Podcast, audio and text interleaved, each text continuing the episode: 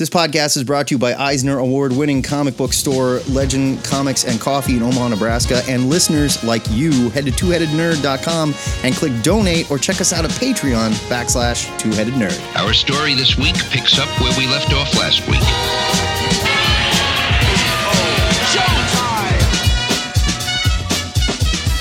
Broadcasting from the Ziggurat at Omaha and caverns deep below the metro area, it's our pleasure to welcome you to episode 717 of the Two Headed Nerd Comic Book Podcast. I'm your head number one. My name is Matt Baum. I have said that 717 times at least. That's crazy. Uh, I mean, I think that might actually be true. Yeah. I have not been the internet's Joe Patrick for 717. No, no, no. You became that later. Yeah, I adopted it. Yes. Uh, though we have done this more than 717 Yes. times. So maybe, maybe I am there. As I just said, I'm the internet's Joe Patrick, your head number two for the evening. In this episode, we're reviewing new comics from the last two New Comic Book Wednesdays. After that, we'll set you up with our must read new comic picks for next week. And finally, we'll give you a sampling of our Patreon extra. When you support THN for as little as $1 a month, you get access to segments like this week's This Is Your Life, the Power Girl edition, where we break down everything you need to know about a character's past just in time for their new status quo. But now, And I mean everything. bust out your boob window top because it's review time in the ziggurat! On our new comic review show, we review six comics from last week and this week. And of course, each will be forever shamed or celebrated with our borderline worthless three point rating scale. I mean, they're not points, but buy it, skim it, or leave it. Which has so many caveats, it's probably worth revisiting after 13 damn years. just Because you've got your strong skimmits, your weak skimmits, Right. your very low skimmits. Yeah, your your, Yeah. your your absolute leave it's you know things like There that. are degrees, or there are degrees, we're Right. saying. This time, our new comics pile features John Stewart going Rambo, The Flash showing off his pearly whites, Predator versing Wolvie, Wonder Woman, Enemy of the State, and more. But it all starts with another twisted billionaire comic from the twisted mind of Mark Russell. You know, that guy's got a niche, and I'm. I'm well, the guy's a billionaire, so write what you know, right? Yeah, exactly. New Comic Book Wednesday, September 20th. We begin with Rumpus Room number one from AWA. It's 32 pages. It's 3.99. It's written by one of the world's richest men. Let's not go crazy here. Mark Russell. Yeah, okay. fair. Cover by Tony Harris, art by Ramon Rosanas, colors by Ive Svorcina. Here's your solicit.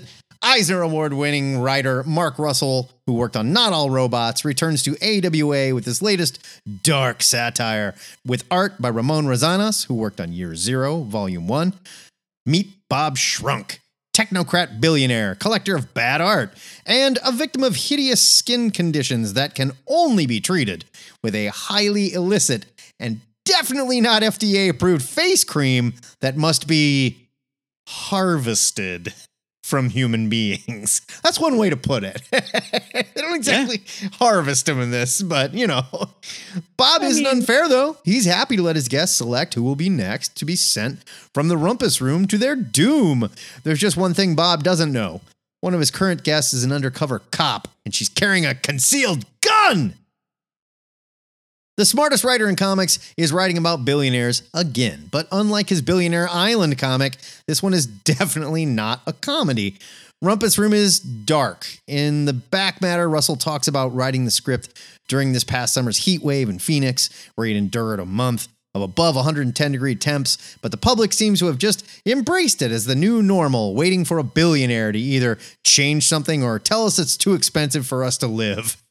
There's a very nihilistic message to the story, but in that same back matter, Russell swears there's a story of hope and resilience here too. And I trust him. And having a powerhouse artist like Rosanas on the comic certainly doesn't hurt at all. While the story is relatable and terrifying, the comic looks incredible, and I'm betting this one ends up on a lot of best of 2023 lists.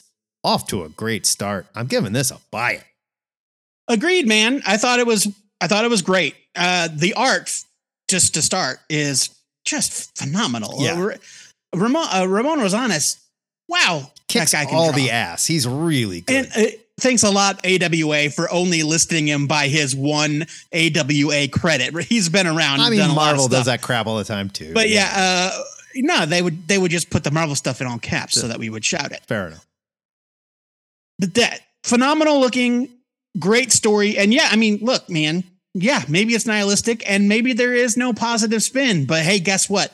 The world is doomed. So yeah, this doesn't feel far off. So right. It's like if you were to tell me that there's a billionaire out there right now that does something like this, like I don't mean like the, you know, kind of weird sci-fi borderline sci-fi stuff we see, but if there was some guy with like super weird taste where he's got a cage full of people, yeah, I'd believe you. Oh, I'm sure I'm Elon, a- Elon's bathing in I- blood and yeah, semen right like, now. I, I wouldn't even I wouldn't even bat an eye. I would be like, yeah, that tracks. yeah. Uh, this is a buy it. Great stuff.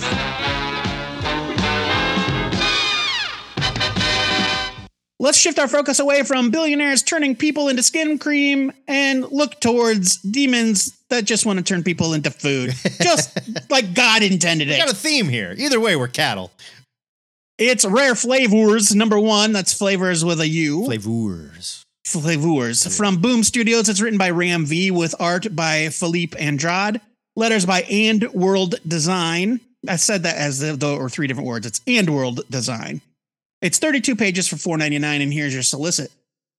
Discover the tantalizing tale of Ruben Bach, a demonic Rakshasa with a down to earth dream of becoming the next Anthony Bourdain. To achieve his vision, Ruben enlists Mo, a filmmaker who has seen better days, to document the world renowned cuisine of India and the people behind such glorious food. But little does Mo know that there's more to Ruben than meets the eye, and the mortals play a darker role in the show than they were prepared for. Entice your palate with the follow up offering from the Eisner, Harvey, and Ringo Award nominated team of Ram V. You know him from Detective Comics and Blue and Green and Swamp Thing and all kinds of stuff. And Filipe Andrade, who has worked on Fantastic Four and Star. In this series, painstakingly prepared for fans of Anthony Bourdain's Hungry Ghosts and Eat the Rich. Uh, what the solicit fails to mention that it is the follow-up offering from these guys who worked together previously on the many deaths of Laila Starr. True. And I believe it's Andrade. Uh, Andrade. Yeah. Sure. Why not? I would not blame you if you forgot that Ruben was a demon while reading Rare Flavors number one, even though V and Andrade tell you within the first two pages that that's the case. That's because Ram V's script does such a fantastic job imbuing Ruben with very human motivations. Of course, that forgetfulness would be short lived as the story is punctuated with sharp reminders of the Rakshasa's true nature and his true appetites. But that subtle tinge of horror is contrasted by a deep and loving depiction of food and the stories of the people that have dedicated their lives to it. It's beautifully compelling, especially after being brought to life by Filipe Andrade's breathtaking, dreamlike artwork. Now, I missed the many deaths of Laila Starr. I just I missed it. Oh, so good. But- God, it was so good. I know, and it's like it's on everybody's best of list for that year. I understand, I get it. But after reading Rare Flavors number one, I plan to remedy that immediately. This is one of the best single issues of the year so far. Without hesitation, it's a buy it. Yeah, this team is outstanding. Ram V is the perfect weirdo to write a weirdo comic book like this. And I love, I love, love, love that they took the time to just like back away from the story and just talk about ingredients or talk about how right, to- you how- actually get a recipe. right how to drink tea you know and why it goes so well with this and how to handle like it's just beautiful because it shows like this demon's obsession right and he's Mhm. he's just a connoisseur like anyone else he happens to be a demon so his tastes they're a little different than anyone else right? Don't don't ask don't ask what's in the tikka Yeah. masala. the you know? art is outstanding and it's just you're right it's very dreamlike and this comic book reading it took me back to a lot of 90s vertigo stuff that i love where there's this eerie sense, but not in your face horror. This is a horror story. Right. Yeah. no exactly. question, but it's not forcing anything. It understands the plot, it understands timing, and the art is such like it's bright, it's beautiful, but it's also scary as hell. I loved this. Huge buy it. I'm scared, Pancho. Bullshit. You ain't afraid of no man. There's something out there waiting for us. And it ain't no man. For those of you looking for something a little less heady, I present Predator versus Wolverine, number one. From Marvel, it's 48 pages for $7.99. Eee. Written by Ben Percy. Is that right? That is how they roll now, though. It's written by Ben Percy, main cover by Marco Checchetto, with art by Ken Lashley and Greg Land, inks by Jay Leisten, and colors by Frank D'Armata and Juan Fernandez. Letters by VC's Cory Petit. Here's your solicit. The thrill is the kill! The bloodthirsty saga you've been waiting for. Wolverine has lived one of the longest and most storied lives in Marvel Comics history. Now witness the untold greatest battles of Logan's life against a predator! One Yautja seeks the greatest prey in existence and finds it in Weapon X. From the blood ridden snows of the Canadian wilderness to the sword slinging streets of Madripoor, Wolverine and a Predator break everything in their paths on their way to the ultimate victory or glorious death. Superstar writer Benjamin Percy brings the bloodiest hunters in all of pop culture to their knees. We all knew it was coming, and I think we can all agree Ben Percy, who's been in charge of all things Wolverine for a few years now, is probably the perfect writer for this violent machismo fest. It's a Predator versus comic, so you know what you're getting, but Percy makes it a fun ride that plays out in modern day with great gory art by Ken Lashley and a flashback by Greg Land. Yeah, I understand Land is a fundamentally talented artist, but his style does not work here at all. From his devastatingly handsome young Logan, complete with K pop frontman hairstyle, to his laugh out loud panels of a predator riding a killer whale via Photoshop paste job, none of it just works. A story this gritty needs a gritty artist, and Lashley would have been a perfect choice. Thankfully, Andrea Di Vito takes over on the flashback duties for issue two, featuring the Predators versus Team X. That is not a spoiler, it's on the cover. When all is said and done, this will probably be a fun romp through Wolvie's past as he fought predators and just, you know, never mentioned it to anyone he knows. But Land's art doesn't work here, and it really took me out of what was otherwise about as good as this comic could probably be. I'm gonna give it a very high skim it. The art just took me the hell out, man. It didn't work. An an eight point seven. skim it is not an 8.7. It's more like a 6.5, maybe borderline 7. No, are you kidding me? That is a I don't know about eight that. is where buy-its start. All right. All right, I guess we're not going off Eight of to uh, 10. academic grades because a six point, a 66 is an F. Sure. It's an F plus. Um, Sure.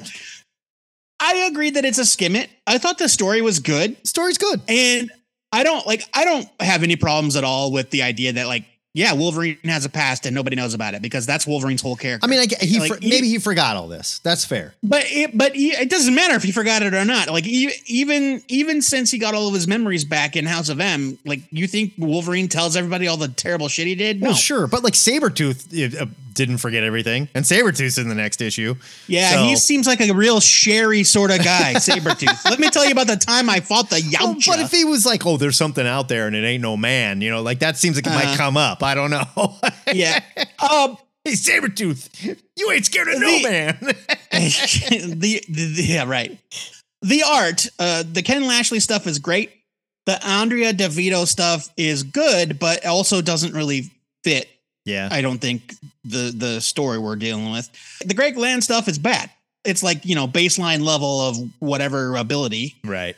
It doesn't work at all. No. Uh, the idea of the I do I did like the montage of predator of that predator hunting the various um, animals that you might find in and around the Alaskan Sure, wilderness. it just would help if they're not clip art. You know, that look like no, I agree, but like, uh, like it's literally it's like never occurred to me that like it's never occurred to me that the predator would hunt a killer whale, but why wouldn't they? You know? Sure. And, and so I was like, oh, that's a fun idea. Uh, but yeah, it's bleh. Uh, we they needed three. Uh, like if you're gonna do art, three different artists for three different time periods, they all need to be the same kind of like not necessarily the same style, but not so violently different. I okay, I don't have a problem with them being violently different, but they need to be three different gritty artists telling a gritty, violent story. You know? Sure, sure. And you can say like, well, yeah. this, you know, the old west was this kind of gritty, and uh, you know, the right, Vietnam yeah, right. was A- this a- a kind of gritty- gritty. You know? yeah, mean, right, exactly. Like a gritty old west uh, story um, is way different than a gritty like Right. like you said a war comic. You know, it's so But yeah. Logan Yeah, was yeah, never gorgeous. Don't try and sell me that shit. he never Uh, was. yeah, Wolverine. okay? uh, oh, God, he did. That does. He does look He looks like he sings for One Direction, you know? Come on. yeah, And those kids are gorgeous. I'll tell you what. they are. You know what? Hey, Harry Styles. Everybody loves him. Let those who worship evil's might beware my power, Green Lantern's light. Let's talk about another hero known for fighting monsters from space. Arguably the most p- popular of all of the Green Lanterns, John Stewart. Is that right? In Green Lantern, the most popular? yeah, dude, Bigger than Justice he, he, Justice League and Justice League Unlimited. That John Stewart's face has been on Fair enough. Thousands of different children's products. Like there's a whole generation of kids that know John Stewart and don't know just, anything about Hal. we're just worthless old men.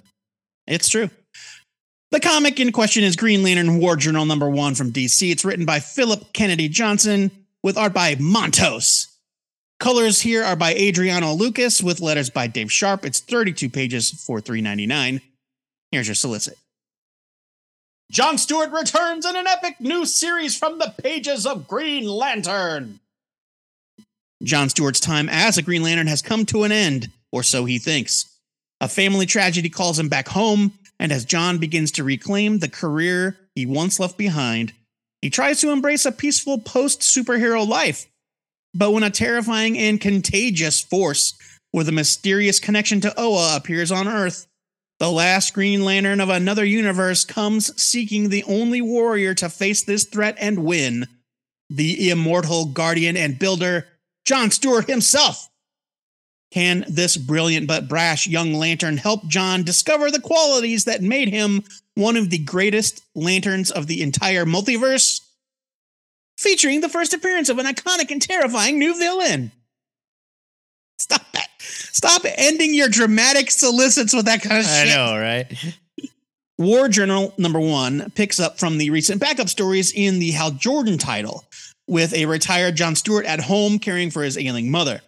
The Green Lantern Corps may have been co opted by the bureaucracy of the United Planets and declared Earth off limits, but it still isn't easy to leave that life behind.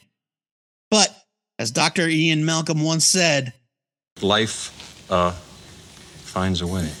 Philip Kennedy Johnson does a phenomenal job balancing John's personal life with a life of cosmic conflict that won't let him go.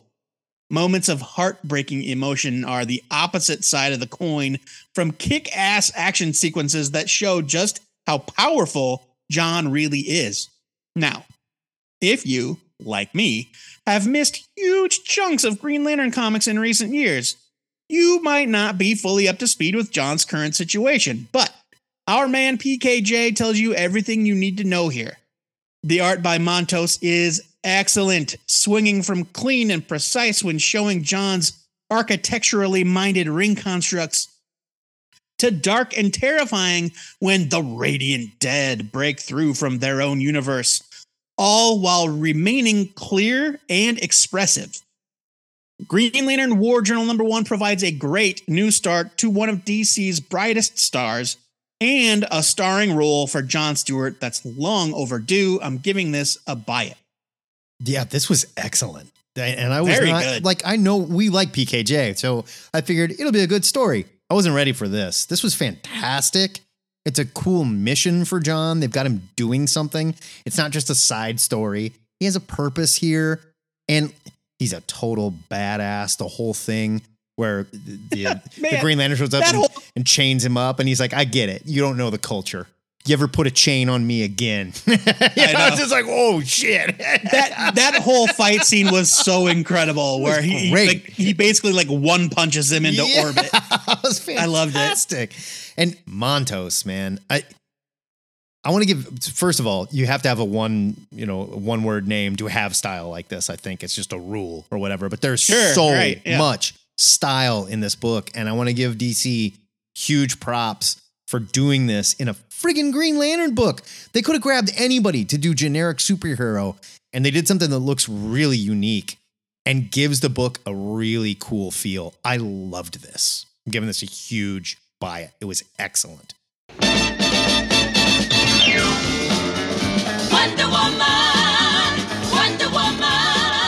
Let's stay in DC and talk about everybody's favorite princess, Wonder Woman number one. This is Legacy 801. We just had issue 800, but we got to start all over. Sorry. It's from DC. It's 40 pages, 4.99. Written by Tom King with art by Daniel Samper, colors by Tomeu Morey, and letters by just plain old Clayton Cowles. Here is your solicit. The Amazon Warrior is now a wanted outlaw. A new era for the Amazon Warrior begins from the superstar team of Tom King and Daniel Samper. Woo! After a mysterious A Amazonian. A lot of words all in caps. There. I know, right? A lot of- After a mysterious Amazonian is accused of mass murder, Congress passes the Amazon Safety Act, barring all Amazons from U.S. soil to carry out their plans. The government starts a task force, the Amazon Extradition Entity, or AXE. Nice job. To remove those who don't comply by any means necessary. Look, the government loves an acronym. Oh, okay. Oh, God damn. So do comics. Are you kidding me? Now, in her search for the truth behind the killing, Wonder Woman finds herself an outlaw in the world she once swore to protect. Writer Tom King, who worked on Batman, pfft, Mr. Miracle, yay, Supergirl, Woman of Tomorrow, awesome, and superstar artist in the making, Daniel Samper, who worked on Dark Crisis on Infinite Earths, okay, and Action Comics. Join forces for this action packed relaunch and the beginning of what will undoubtedly become a groundbreaking run on the character. Slow down. yeah. We'll see. Uh, you know, I'll have you know that my favorite princess is Tora Olafsdotter. yeah, you can have her. She's all yours. Tom, Who is she? Name her. I Who's have- Tora I don't have the slightest clue. What are you? Ice? Okay. Tora Tora Olafsdotter. All right. You could have said it was She's anybody. a she's a princess. you could have said it was anyone. I'd be like, oh shit, you got me. Yeah. Tom King makes his return to the regular DCU and he's got massive plans for Wonder Woman and the Amazons. Every 10 years or so, DC likes to have the Amazons attack or the US attack the Amazons, but there's never been a particularly good reason until now. King's plot is plucked right from the headlines, basically, and reintroduces one villain, although I don't think he was always a villain, Sergeant Steele, and introduces a whole new one. No spoilers there, but both of them are fantastic. Sam Samper's art paired with Morey's colors keep the book a beautiful, bright superheroine affair, but it's Sam Samper's combat action that really stands out here. Even the talking head and narration panels look great, but when Wonder Woman starts kicking ass, this creative team shows that they have their pacing down to a science. I loved this first issue, and it seems to fit perfectly with Amanda Waller's plan that launched in the final pages of Night Terrors. We're sort of Yeah. marching really well together in DC right now. I'm giving this a buy it. You the editors are doing a kick-ass job with I this mean- whole rebirth thing. Dawn of DC. Oh, pardon me, this whole Dawn of DC thing.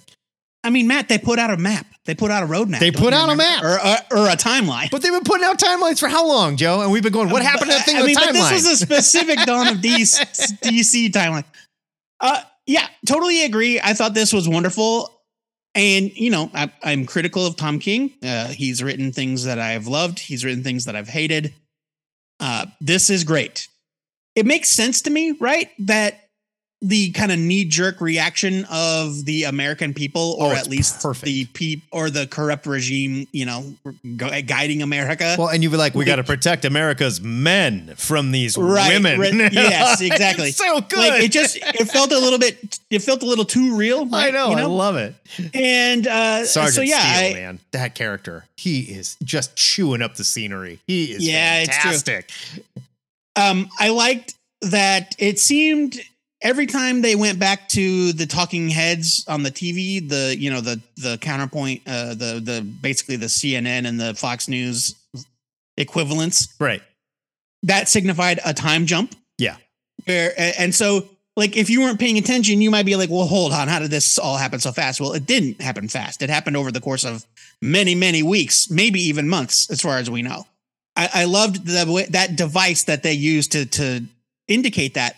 Sarge Steele is a character that has been depicted as a hmm, So, real quick, I took notes on this. Sergeant Steele, he was a Charlton character. Used to have Yeah. a steel fist. Later, it became a functioning prosthetic. He's been a private eye, right, a right. detective. He worked for Checkmate. Now he vanished after the original Crisis on Infinite Earths, but he's been back somewhere since then, right? because Sarge Steele has been back before, but I would say like as as we've gotten closer and closer to today from his earlier appe- earliest appearances, um, he's gotten more and more. I don't know if corrupt is the word, but surly. kind of. I would say surly.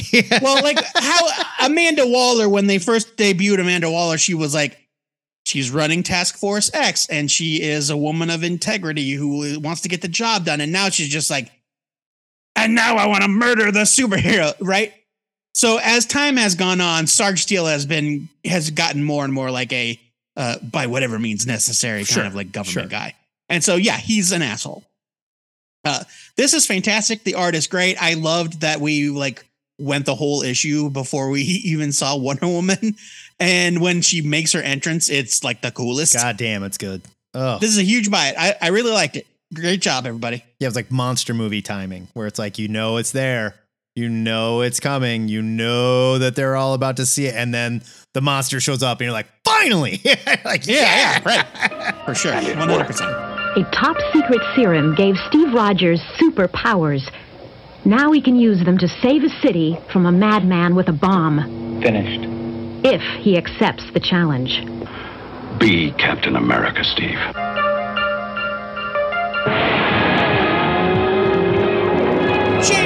Straczynski returns from the long walk across America that he started 12 years ago with Superman for Captain America number one from Marvel Comics. It's written by, as I said, J. Michael Straczynski with art by Jesus Saiz, colors by Matt Hollingsworth, letters by VC's Joe Caramagna.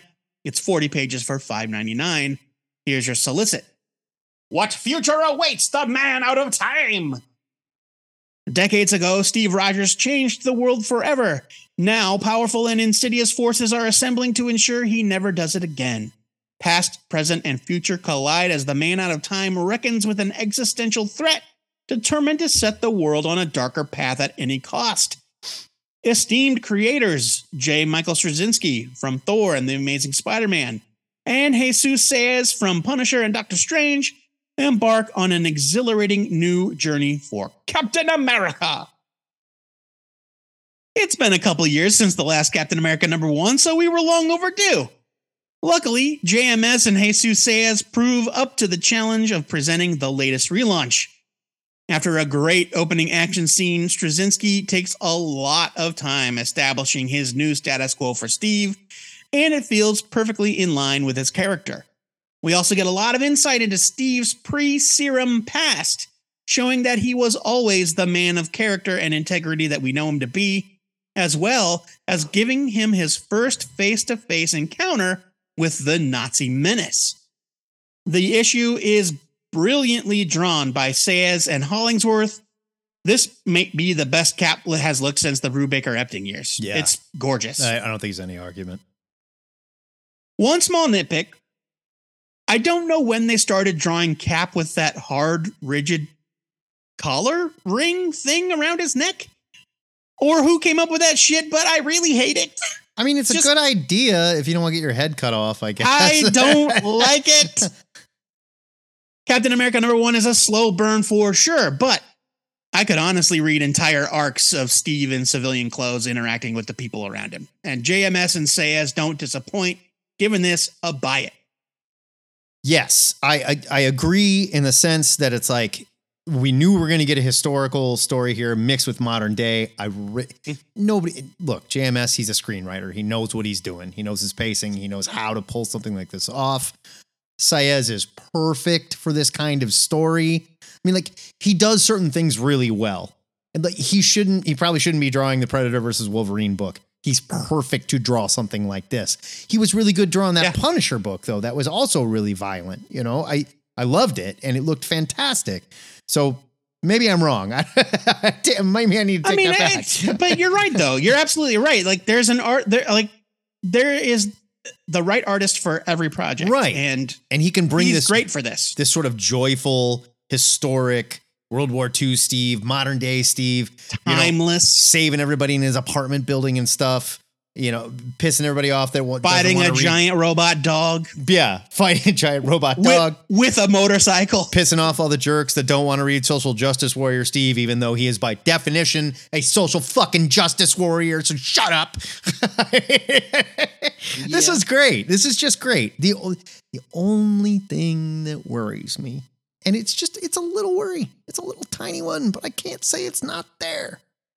This kind of bad guy thing that JMS is introducing that appears to be a whole new thing, and I just don't want it to, you know, be a whole prophecy of something that's been affecting Steve's Yeah, family. for well, he does have a history of things like that. Yeah. like I'm a little worried. Everything else is Yeah. great. I'm giving it a buy it. I really liked it. But I will say when we got to that point, I went. like we'll see. We'll see. You know, We'll see. We'll see. We'll see. Like, yeah, absolutely. New Comic Book Wednesday, September 27th. We begin this week's comics with a scary story. Stuff of Nightmares, Red Murder, number one from Boom Studios. It's 46 pages for $7.99, written by R.L. Stine, main cover by Francesco Francavilla, and it's a beautiful cover. Art by Adam Gorham, colors by Francesco Segala. Points for getting two Francescos on this book, and Yeah. letters by Jim Campbell. Here is- That's why. That's why it's seven ninety nine. That could you got to pay for that extra franchise. Yeah, these Francescos, they don't do no church work, man. Here's your solicit.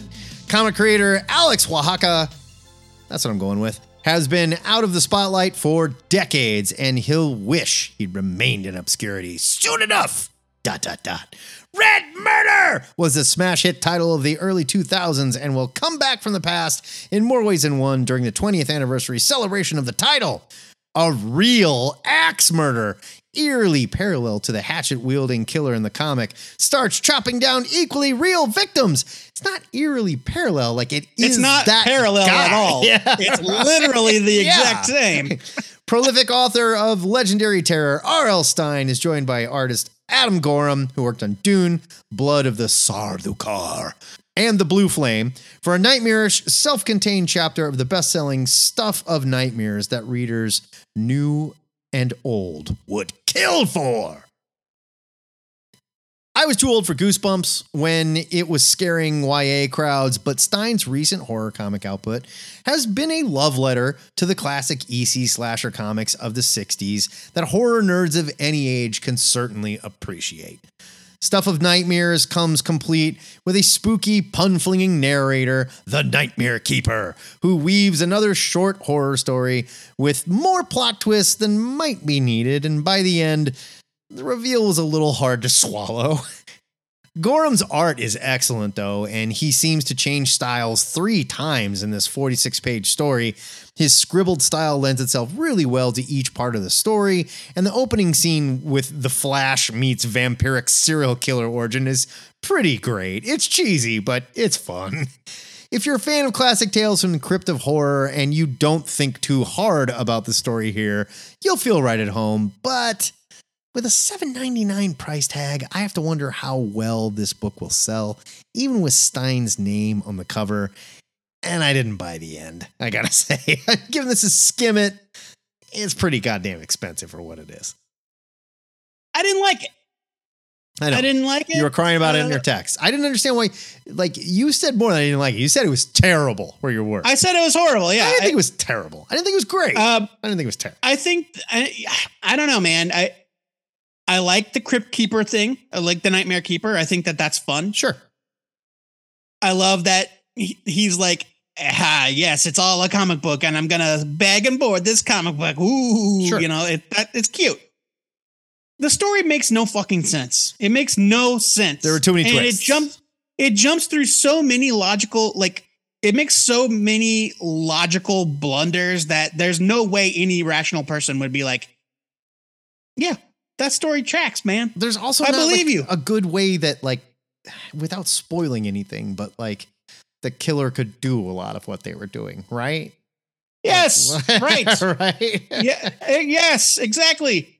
And I also don't buy that if a guy with an axe, a small hand a hatchet, wanders into a room full of people that include armed guards, he's not gonna be able to kill anyone. But say la vie. Here we are. Uh, this is a leave it for me. I I didn't even think the art was that great, and I normally like Adam Gorham. I just I thought it was messy. I thought it was pretty thought- good. Really? Okay. I, I I think that the story takes advantage of the fact that the art is very loose and um, not poorly defined, but not super detailed, right? And so when it makes those twists, you can be like, "Well, how did I?" Like you're not asking yourself, "Well, how did I not know?" Because it looks exactly the same as Sure. right? Sure. Yeah, I don't know, man. This didn't work for me. I'm giving it a leave it. I'm sorry. That's fine. That's fine. I don't think R.L. Stine's. Uh, I don't know. I don't know. I gave the I last stuff of Nightmare stuff we read a buy it, which because I, I don't want to I thought it piss off pretty our the huge R.L. Stine fan base Yeah. we've got in the the ziggurat. contingent we have in the Discord, especially. They're very Yeah. vocal. but I, I thought that the writing in this was pretty bad. So Killer beware. You're in for a scare. Well, the moment I have been kind of dreading is finally here. It's the Flash number one from DC Comics. I wasn't ready for this. yeah, no. And you know what? We're we're gonna get into it. no one is ready for the Flash number one. I think it's fair to say. Yeah, that's accurate. It's written by Si Spurrier with art by Mike Deodato Jr., colors by Trish Mulvihill, and letters by Hassan Otsmane-Elhaou. It's 40 pages for $4.99, and here's your solicit. Wally West races toward the future with all-star new creative team, Si Spurrier and Mike Deodato Jr. Wally West has never been quicker, more fulfilled, more heroic. His loving family is around him, and yet something is off. Very off. His evolving understanding of his powers has opened Wally to new avenues of sci fi adventure and attuned his senses to strange new ideas. Something whispers from the dark vibrations beyond the Speed Force, and as Wally experiments with creative new approaches to his powers, he encounters new realms, mysterious allies, and mind shattering terrors. A new era for the Scarlet Speedster begins now from the team of Si Spurrier. You know him from Coda and Damn Them All, and Six Gun Gorilla, THN favorite, yeah, hell yeah. and Mike Deodato Jr. from Avengers, amongst many other things. If you've listened to this show for any length of time, you know that I am a huge fan of The Flash, specifically Wally West. I bought Mark Waid's first issue off the rack in 1992 and never looked back. But being a Wally fan hasn't always been easy, as DC has spent the better part of 15 years putting him through the absolute goddamn ringer. After a period of renaissance under writer Jeremy Adams, Wally is once again in the hands of a new creative team, and I've been pretty nervous about their debut since it was announced. After multiple read throughs and sleeping on it, I am ready to declare this first issue is mostly a success. Si Spurrier is a writer known for weird, heady stories, and that holds true here. He continues the strong focus on the family aspect of the character, but puts a whole new spin on the presentation. Each character is narrated in the way their thoughts might appear.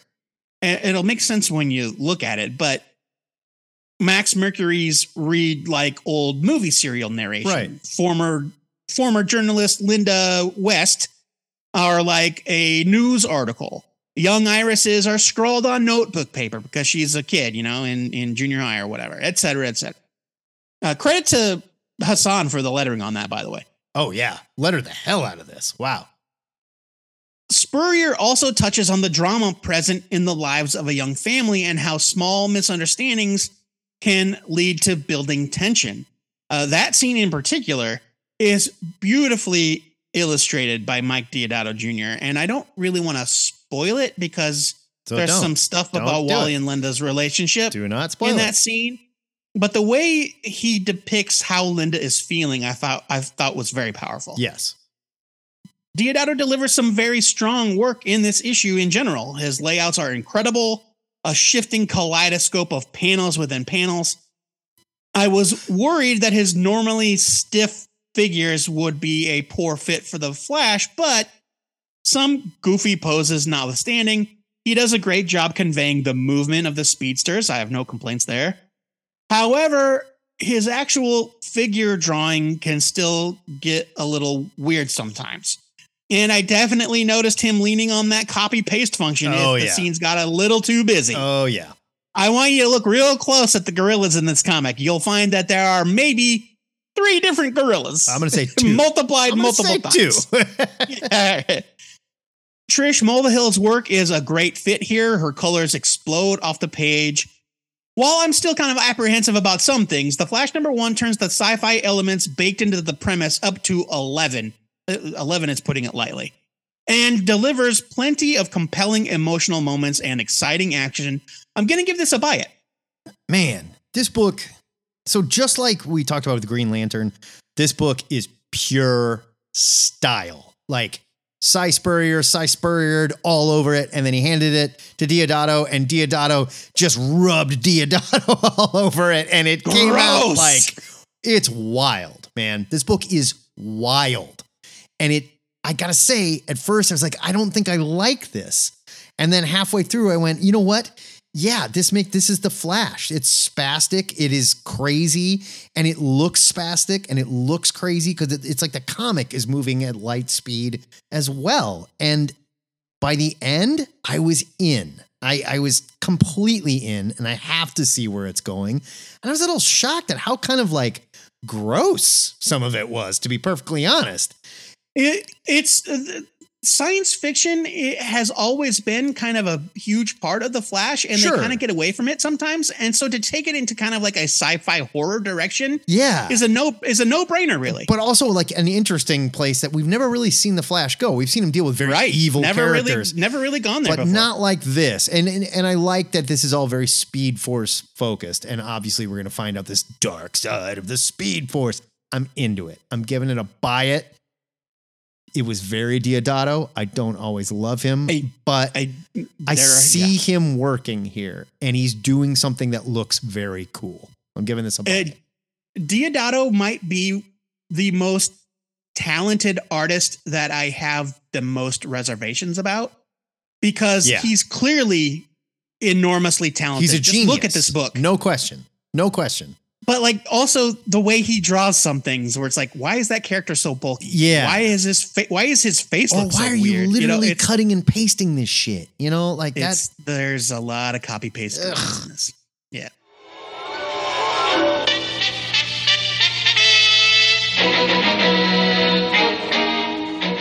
Let's move to the two heterosexual men talking about gay comics portion of the show for Sainted Love, number one from Vault, 48 pages, 499. This Is written- that a specific segment? Yes, Did I, it is now. Did I miss that in the planning? This is written by Steve Orlando with art by Giopata and letters, which sounds like something you say when they light the cheese on fire at the Greek restaurant. right? Yeah, yeah. Giopata! With Right. letters by Simon Bowland and And World. Here's your solicit. New York City, 1907. Malcolm Arena is the greatest inventor the world's never heard of, and his lover, John Wolfe, is the toughest bare knuckle boxer in the city. Arena's crowning invention, the Chrono Corridor, is nearly complete. His dreams of whisking himself and Wolfe away to a time where they can live and love freely But when a crazed detective Felt raids Arena's lab, the couple dive into the freshly powered up portal to escape capture. Steve Orlando, Eisner plus GLAAD nominated writer of Scarlet Witch, Spider Man 2099, and Wonder Woman, and Geopana, artist and creator of beloved webcomic Mother Sea, hurl you across time with Arena and Wolf as they encounter famous queer people throughout history and fight back against all who would see their names and love erased. The cover of Sainted Love lets the reader know they are in for a gay love story, but it did not prepare me for the full on gay porn. No big deal. Not full on. Let's back it up. It's not. It's NC seventeen, not X. Fair, but arguably explicit. No big deal. I am not a prude. But even if this were straight love story with this much straight sex, I would have mentioned the porn. but whatever. It's an unabashedly gay love story with a time traveling twist, adorably illustrated by Geopata with comedic manga informed style. Orlando does a really nice job with his characters here, and he's telling a big gay sci-fi love story, the kind that kind of dares straight people to keep reading. I thought it was pretty ballsy, and even the gay sex doesn't. Waka waka. All right, easy. even the gay sex doesn't come off as smutty, but more a realistic look at closeted homosexual life in a time where gay men had to hide from society, and when they did have a place that they could cut loose, they went to town on each other. Sainted Love is a uniquely queer story that isn't afraid to show what gay love looks like and probably doesn't give a shit what angry straight people are going to think about it. I'm giving this a buy it. Now, all right. I'm conflicted about my rating because I did like this very much. I thought it was very well told. I loved the art. But is this the comic that you can just say, yeah, buy it? Or is it something that deserves a skim it just based on the content? I don't think so. I don't know. I, I, I think that it straddles that line. And, uh, but I think that this is a great story. I love the premise. And yeah, I mean, it's explicit or I- as close to explicit as you can get. Sure. You know, whatever. It is what it is. I, and I, like, it didn't bother me as a straight guy. I know plenty of straight women that read smutty romance novels about gay dudes. So, look, man, it's it's just one of those things. It, you're if you're into the story, there's no reason why you wouldn't enjoy this. Why, why are you sweating and shaking, Joe Patrick? Is, is there anything Shut up. us? Or? Stop it. Some of my best some of my best friends are gay. It didn't bother me. Uh, I was fine with it. I've had sex with way too many dudes to be homophobic. No. Uh, it's just it's a really well told story that happens to feature a lot of very strong sexual content and that's going to be something you have to decide for yourself if you're into. I think for me it's a buy it. It might be a skim it for you. Your mileage may vary. Yeah, but well, it's our yeah. show, so we get to rate it. Screw you guys. I get it. I'm just saying, like, it is something, like you said earlier, it's something that you have to point out when you're talking about it to people. You can't just say, you need to read this. It's such a great love story. Ah, just kiss a boy, you'll get over it. There's a scene where a guy puts his finger in another guy's butthole. Would you say that if it was a straight love story? If a guy put his finger in a girl's butthole? Of course I would. Okay, fair enough. Like, if you're going to hand any comic to somebody on the basis of of the story, of the premise and the writing and the characters, you've got to say, hey, oh, and by the way, it's explicit. Like, you have to. Sure, It's- sure. because it, changes how you approach it, right? So, but this is great. It's really good.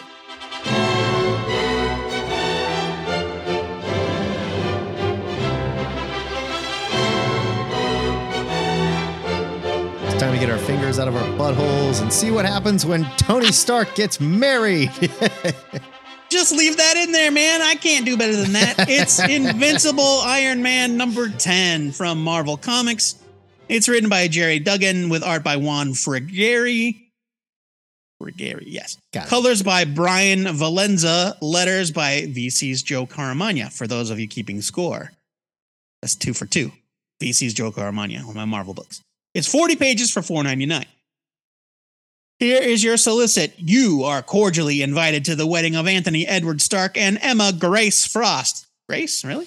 Come join the lucky couple as they exchange vows. Attire is Hellfire formal. Orchis raid to follow. I like that. It's Very cute. clever and succinct. yeah.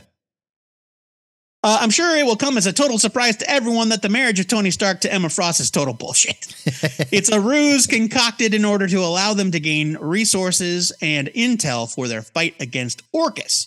But that doesn't keep Duggan and Frigeri from honoring the tradition of superhero weddings in their own way. Plus, the creators deliver lots of awesome moments like Tony leveraging his new alliance with the Kingpin to protect Rhodey. That scene in the prison yard. That was great, right? That Uh, was it's great. so good. when that when that thing happened, and I know that you know what I'm talking about, I was like, yes! I was so excited. And there's also a great tense back and forth between Stark and evil industrialist Feilong. Frigeri's art is great, and Tony's new stealth armor looks super cool. Immortal Iron Man number 12 presents a way different spin on the superhero wedding trope, but I'm still a sucker for them, sham or not. I'm giving this a buy it. Yeah. Love me any superhero wedding. I'm in. You know, we always you know what's going to go down, and this one does a nice twist on it as well. I mean, Yeah, it's way different. it it really is, and I think Duggan came into this and said, "All right, I'm not doing the traditional superhero wedding. This is going to be wacky. It's going to be Iron Man style. The art is fantastic. We finally get a look at like this stealth suit that's been appearing in the pages of Avengers for four months now. like almost every every other comic Iron Man has appeared in for the last few months. like nice of you to catch up, guys. No, this is a buy it. I think Duggan's having a good time here, and I like that they're tying Iron Man into the Orchis stuff that's going on in X Men. It makes sense that Tony Stark would be doing this. I do think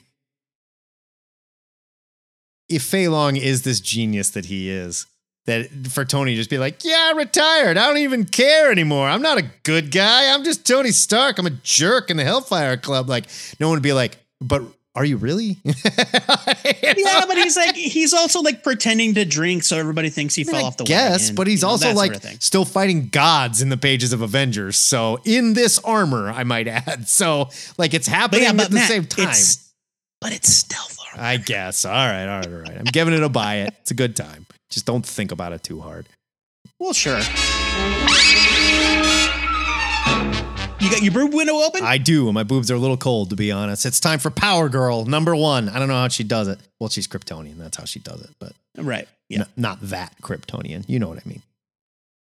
Well, they will know. They will know what you mean This is from DC. at the end of the episode. this is from DC. It's 32 pages. It's 3.99. It's written by Leah Williams. Cover by Gary Frank. Art by Eduardo Pansica.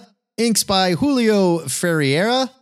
Colors by Romulo Fajardo Jr. and letters by Becca Carey. Here is your solicit. Power Girl stars in her own epic ongoing series.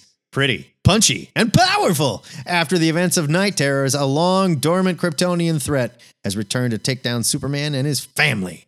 Who could possibly stop it? Well, according to the Man of Steel, it's Power Girl. Witness a road trip race against time as Paige reconnects with her roots to save the world from her deadly past. Power Girl special writer Leah Williams, who has never written anything else, returns with Eduardo Pansica, who has only ever worked on Supergirl for an ongoing series of epic proportions. We're, of course, kidding. They've worked on lots of things. DC is only mentioning these. So, right.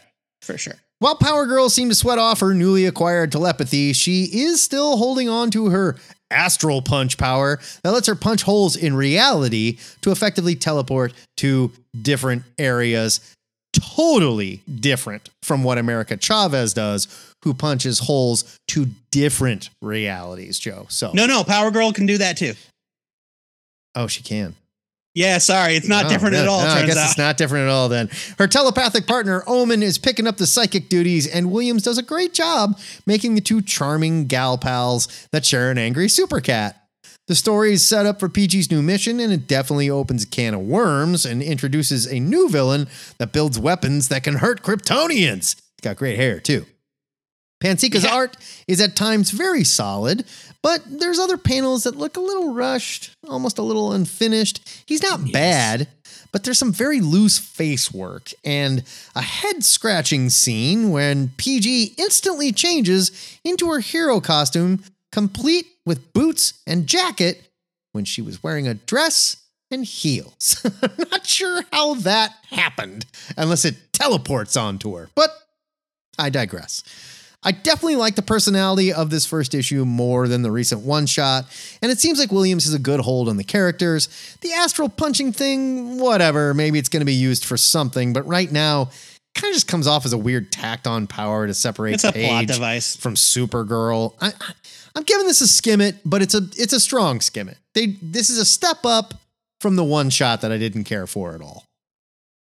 I agree. I thought that this was a lot better. Yeah. And I also agree that the art's got issues. Uh, I, in general, I think it's pretty good, but there's some weird anatomy and and Yeah. perspectives, and it gets a little goofy. It's weird. She burns the dress with her heat vision. I didn't get that part. Yeah, for reasons. I- But uh, this is a this is a strong skim it. I liked it a lot better than the Power Girl special and the backup stories. This is the strongest Power Girl story from Leah Williams that I've read so far. The art's a little goofy. the art got a little goofy. And if you're in disguise in a dress, you don't want anyone to know who you are, maybe you don't turn into Power Girl in front of everybody and then burn your dress. It's not a real good disguise. I, I don't think I don't think she literally did it in front of everybody, but yeah. Sure seemed like it. You know who's no stranger to identity crises? It's crises, right? Crises. It's Ms. Marvel. We're talking about Ms. Marvel, the New Mutant number two. We did miss number one, so here we are. It's from Marvel Comics. It's written by Iman Vellani and Sabir Pirzada, with art by Carlos Gomez and Adam Gorham. Colors by Erick Arciniega. Letters. We're going three for three. Joe Caramagna gets the hat trick for VC in this issue. It's 32 pages for $3.99. Here's your solicit courtesy of Marvel fandom because Marvel never bothered to write one. True story. You can look it up. Ms. Marvel's mission makes her a target for Orchis, but they have no idea they're looking for a completely normal teenage girl in their summer science program. Thankfully, Iron Man and Emma Frost are able to stop by and show Kamala how to fly under the radar. I was really worried about what would happen to Kamala Khan once she got swallowed up in all the current X Men drama, but thanks in part to the writing efforts of the MCU's Ms. Marvel herself, Iman Vellani, this new series retains the heart and humor fans have come to love. Don't get me wrong, it's all up in Krakoa's business here, dealing with a lot of heavy themes while caught in the war between mutant kind and Orchis. But both the writing and the excellent art by Carlos Gomez, with Adam Gorham on the dream sequences, are incredibly charming. And the unlikely new partnership between Kamala, Tony Stark, and Emma Frost is delightful.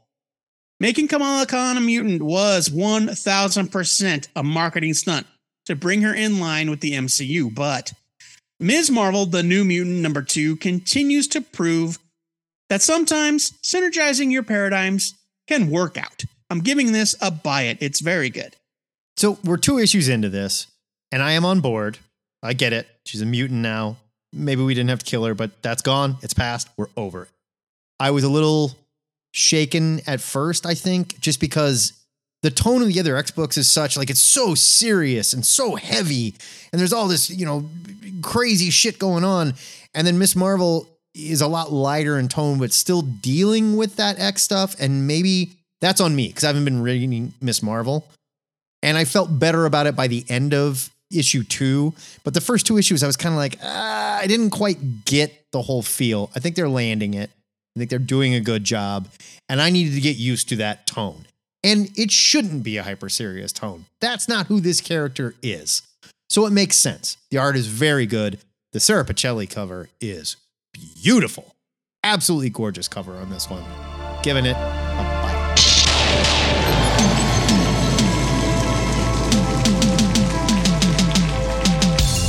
You can find links in our show notes for more details on these comics, but now it's time to pick which one had the best gay sex scene. Matthew, stop that. That's not the kind of thing you need to put in the script. We don't make jokes about that. Move over, Steve Orlando, because the best gay sex was definitely in Green Lantern War Journal number one.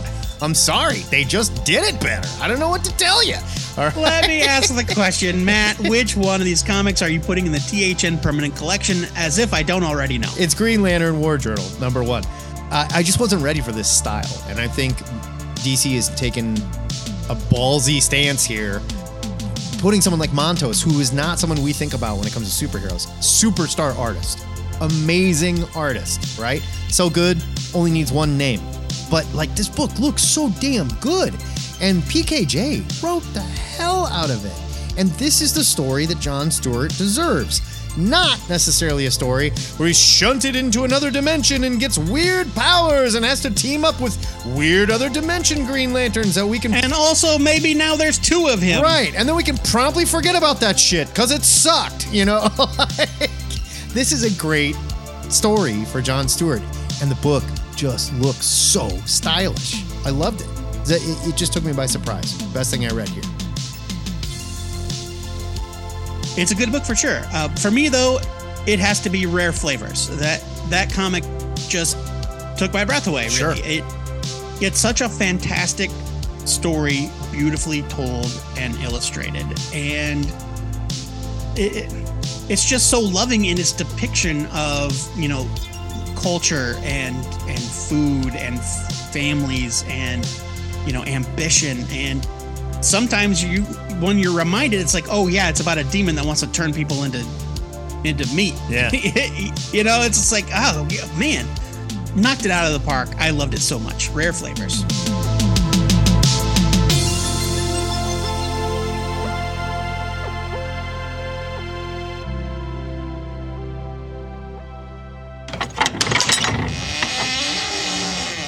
Before comics make it to your local comic shop, they exist in a strange and nebulous world where all mere mortals can rely on is solicits and previews to get excited.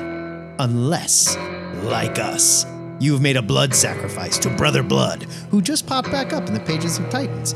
yeah they call him something else now though Yeah, he's feeling much better It's Bro Blood, though. Come on, let's call it what it we all know it Ed, he's giving you the skinny on what to pick up next week. I'm not going to tell you how it knows, but it involves a whole bunch of blood. Joe, it's Sanctum Sanctorum time where we unveil our must read picks for next week. New Comic Book Wednesday, October 4th. What are you picking up?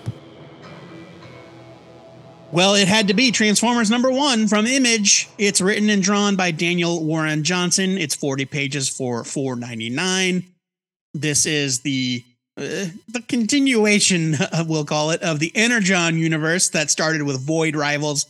Let's all be serious here. It's called the Energon universe because of the freaking Transformers. We're not kidding anybody. I didn't even pick up on that when Void Rivals number one came. Uh-huh, sure, right. no idea. Uh, Daniel Warren Johnson can't be beat. He's just a, a masterful writer artist. Uh, he's he does it all and kills it every time. He's he's top of his game, and probably the best thing Kirkman could do is let this guy go I and love it. stand out of his way. I love I can't wait. Because it's like Can't wait. it's cool that DC lets him do projects and we love him, like the dinosaur JLA and shit. But like, look, that doesn't count. That's not really a thing. It's just fun. I love that Kirkman's like, you're a crazy person and you have to do this. like you're in charge. Go. Yeah, yeah. and it looks like it's gonna be the highest ordered comic book of the year. Well done. Daniel Warren Johnson. Well done. The guy deserves it. I, right? he he's done so many projects that are certainly very much critically acclaimed. Yeah. But it's all stuff like Do a Powerbomb or Murder Falcon or Beta Right. Ray Bill. It- it- but now it's like, congratulations, you are the artist and writer of the highest selling comic book of the Yeah. entire year. Good for you, man. Wrestling, you deserve it, champ. You deserve it. It's a wrestling thing. So the whole crowd- I get it, yeah, sure. It's awesome. Way to go. My pick for next week goes to another little known creator that hasn't gotten enough publicity lately Jonathan Hickman, writer of Marvel's Gods.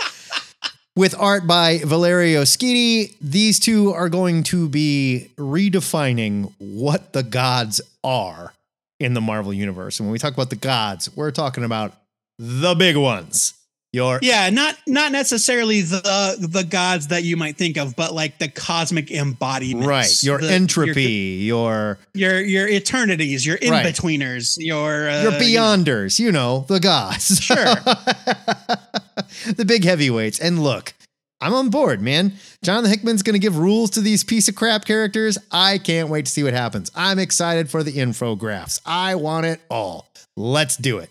Draw me some pictures, Jonathan Hickman, but they better be circles. Some should be shaded a little bit. Some should not be shaded all the way. All right. And- well, and there also some be- other other smaller circles. Yes, I don't want several appendices to explain what they are. Please and thank you. The THN Trade of the Week for October 4th goes to DC Horror Presents Sergeant Rock versus the Army of the Dead, Volume 1. Uh, There's only one volume. It's a hardcover slash softcover. It's both. Rather, there are two editions. Yes. It's from DC. It's both a hardcover and a softcover. This is not two things. no. It's 160 pages. The hardcover will set you back $24.99. The softcover $19.99. It's written by Bruce Campbell. Yes, that Bruce Campbell. With art by Eduardo Risso. Really? The whole thing? Wow. Yeah. I didn't read this at all. Covers are by Gary Frank. I do remember seeing the covers. Here's your solicit Berlin, 1944. The Nazis are besieged on all fronts by the Allied forces. Defeat is inevitable, but Hitler and his team of evil scientists attempt a last ditch effort that may turn the tide of the war and rewrite history itself. A serum that resurrects their dead soldiers, stronger than they were in life, and sends them back into the battlefield. Now, Sergeant Rock and Easy Company have been dispatched into enemy territory to face off against the strangest, most horrific enemies they've ever encountered Nazi zombies. We didn't really talk about this on the show. I just read issue one of this the other day. And I went, I totally forgot this came out. I totally forgot it was a Mhm. thing. I didn't even realize Bruce Campbell wrote it. I had no idea Eduardo Risso drew it. Otherwise, I would have been all over it. And you know what? The first issue was pretty goddamn good. so I mean, yeah. I'm gonna read this. Yeah, I would it way better than I thought it was. Just completely under the radar, DC. Hey, maybe advertise this a little bit. People will pick it up. I mean, you know, DC Comics horror presented exactly two things. I know, This and right? Soul Plumber. Come on. So I don't really think they were putting a lot of muscle behind this one. Grab your boomstick and head over to our Discord and be sure to let us know what you are reading next week and check out our next new comic review show to hear us review these comics. Be groovy.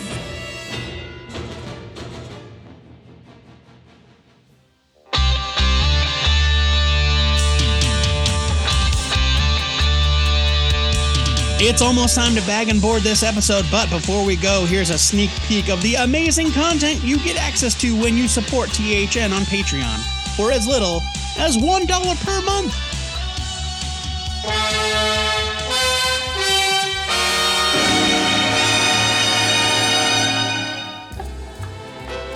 This is Your Life, a program for all nerds. And now your two-headed host, Joe and Matt. Thank you, Macho. You do good work here. Joe, it's been a minute, but we are back with another edition of This Is Your Life. And this time, we're surprising one beloved DC heroine, Power Girl. Turns out, she's had a wacky career. she's all over the place. yeah, yeah. Uh, now, why, Matt? Why are we doing it? Well, Power Girl has a new series coming out this week. We're going to talk about it on the show. We weren't particularly thrilled about the Power Girl one shot, but we're willing to give this one a chance and see where it goes. We legit love the character.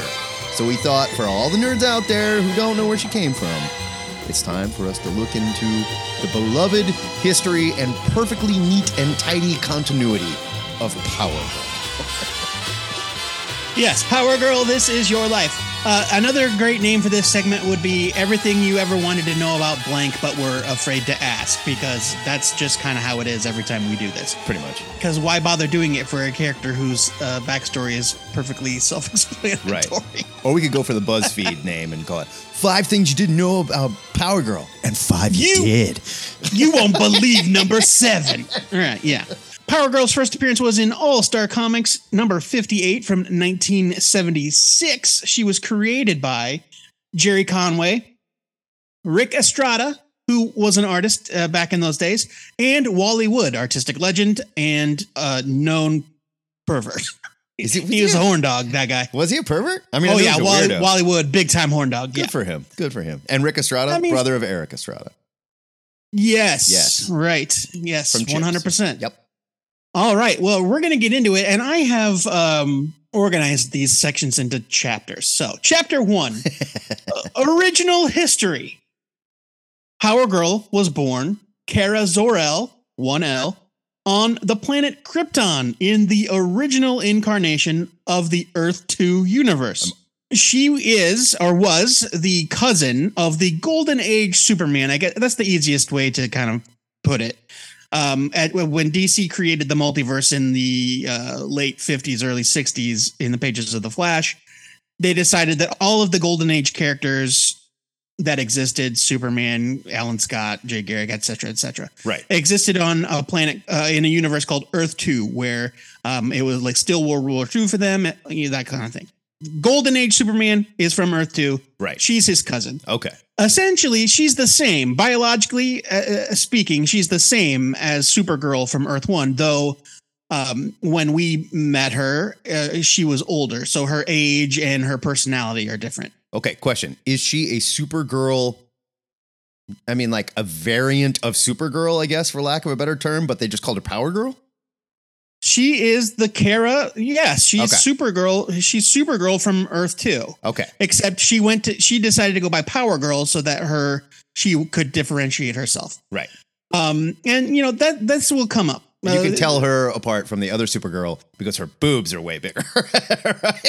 Well, yeah, yeah, you know.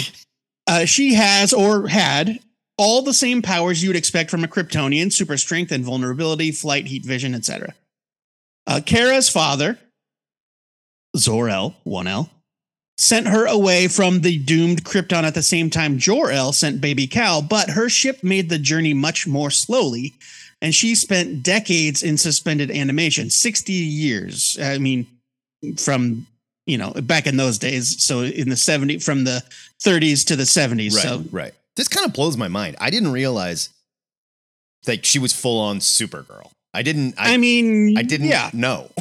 and I've read Power Girl comics for I don't know twenty years now. I, i'm not sure how you didn't know that Uh, because I never went back and read any of this old crap. I like never. you read it but you read infinite crisis right we're gonna get I mean, into it we're yeah. gonna keep going we're gonna keep going we're gonna get it stop Okay, interrupting okay, okay. we're gonna keep going during that time in suspended animation she was given an education and life experience through a virtual reality simulation of krypton it had like friends and family sure. So like she lived a she wasn't like asleep the whole time, but she basically popped out of the rocket fully formed in her early 20s when she finally arrived on Earth 2. She spent some time acclimating under the care of her cousin Clark and his wife Lois Lane before making her public debut as Power Girl. Excelsior! Oh, That is it for THN 717. If you dig our new comic reviews, check out our YouTube channel where you can subscribe to each show separately if you want. We got a back issue show. The Gang Hang is there. Or you can also listen to them as podcasts on YouTube Music. We had a whole tutorial for both Joe and Harvey this week. It was great. Next week, the Cosmic Longbox returns, forcing us to review eight back issue comics based on a theme, and this time, it's demanding we present our Blue Beetle show. We teased you with a couple weeks We're ago. not doing the Blue Beetle show. We're doing it, Joe Patrick, because we wrote them and you never posted them. I don't want it. Too bad. So we'll be reading and discussing both Ted Kord and Jaime Reyes' adventures. If you need more THN in the meantime, join us for the Gang Hang I was just talking about. We do it on Saturdays at 11 o'clock Central. It's your show. You talk to us about whatever we want to get into. Check out our Discord for details. Joe Patrick, tell them what else they can do at our Discord. You can get in on the action before we even air the show with our episode discussion thread. Get some hot tips on Southern Indian action cinema. Call your shot on the identity of Dr. Hate. Stephen Fino's theory is so much better than mine. Or totally maybe, your ass. oh man. Or maybe you want to answer the question of the week. This week's question is courtesy of Harvey Locust. What comic book character do you find fascinating but just never got into? I'd extend that to like character or, you know, title, team. Yeah, yeah, yeah. But book, period. That's fine. What comic book concept have you always Yeah. found fascinating but never really got into? Uh, please keep your question of the week suggestions coming. Thanks to those of you that have suggested recently. There have been several of you. You can sign up for our Discord with the link at twoheadednerd.com slash Discord. You can post there about any of our segments on that server, or if you want to talk about any of those segments, you can send an MP3 to twoheadednerd at gmail.com and we'll put you on the show. If you're new to the show and up till now you're shocked at the complete lack of gay porn, well, welcome aboard. And I assure you, it's only because you just haven't heard enough. The good news is you can hear the entire run of THN in our digital longbox archive at twoheadednerd.com. THN is a listener supported podcast. It wouldn't be possible without the generosity of donors like our newest patron, Mike Tisserand. If you like what you hear every week, like Mike Tisserand does, by the way, his last name sounds like something a bad guy uses to rewrite reality, right? Uh, yeah, it sounds like a it sounds like a very sci-fi technological right? vibe. If Dr. Claw gets his hands on the Tisserand, we're all doomed. You know, it, it's easy to support the show. You can sign up to be a patron at patreon.com backslash two-headed nerd, and who knows, we might just make fun of your last name. There you go. There you got there.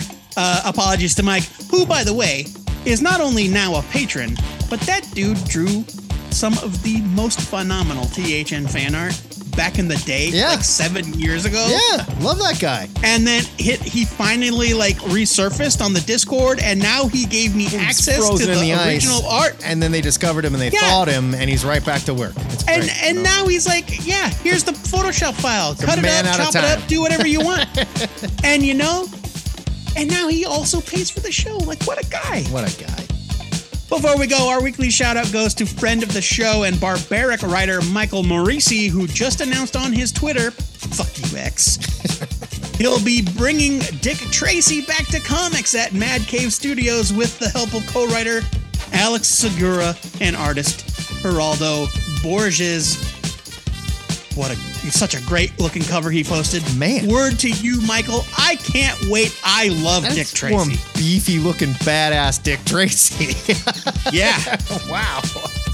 Until next time, true believers, remember to pre-order your comics. See, your retailer might just pump you full of lead. This is a two-headed nerd signing off.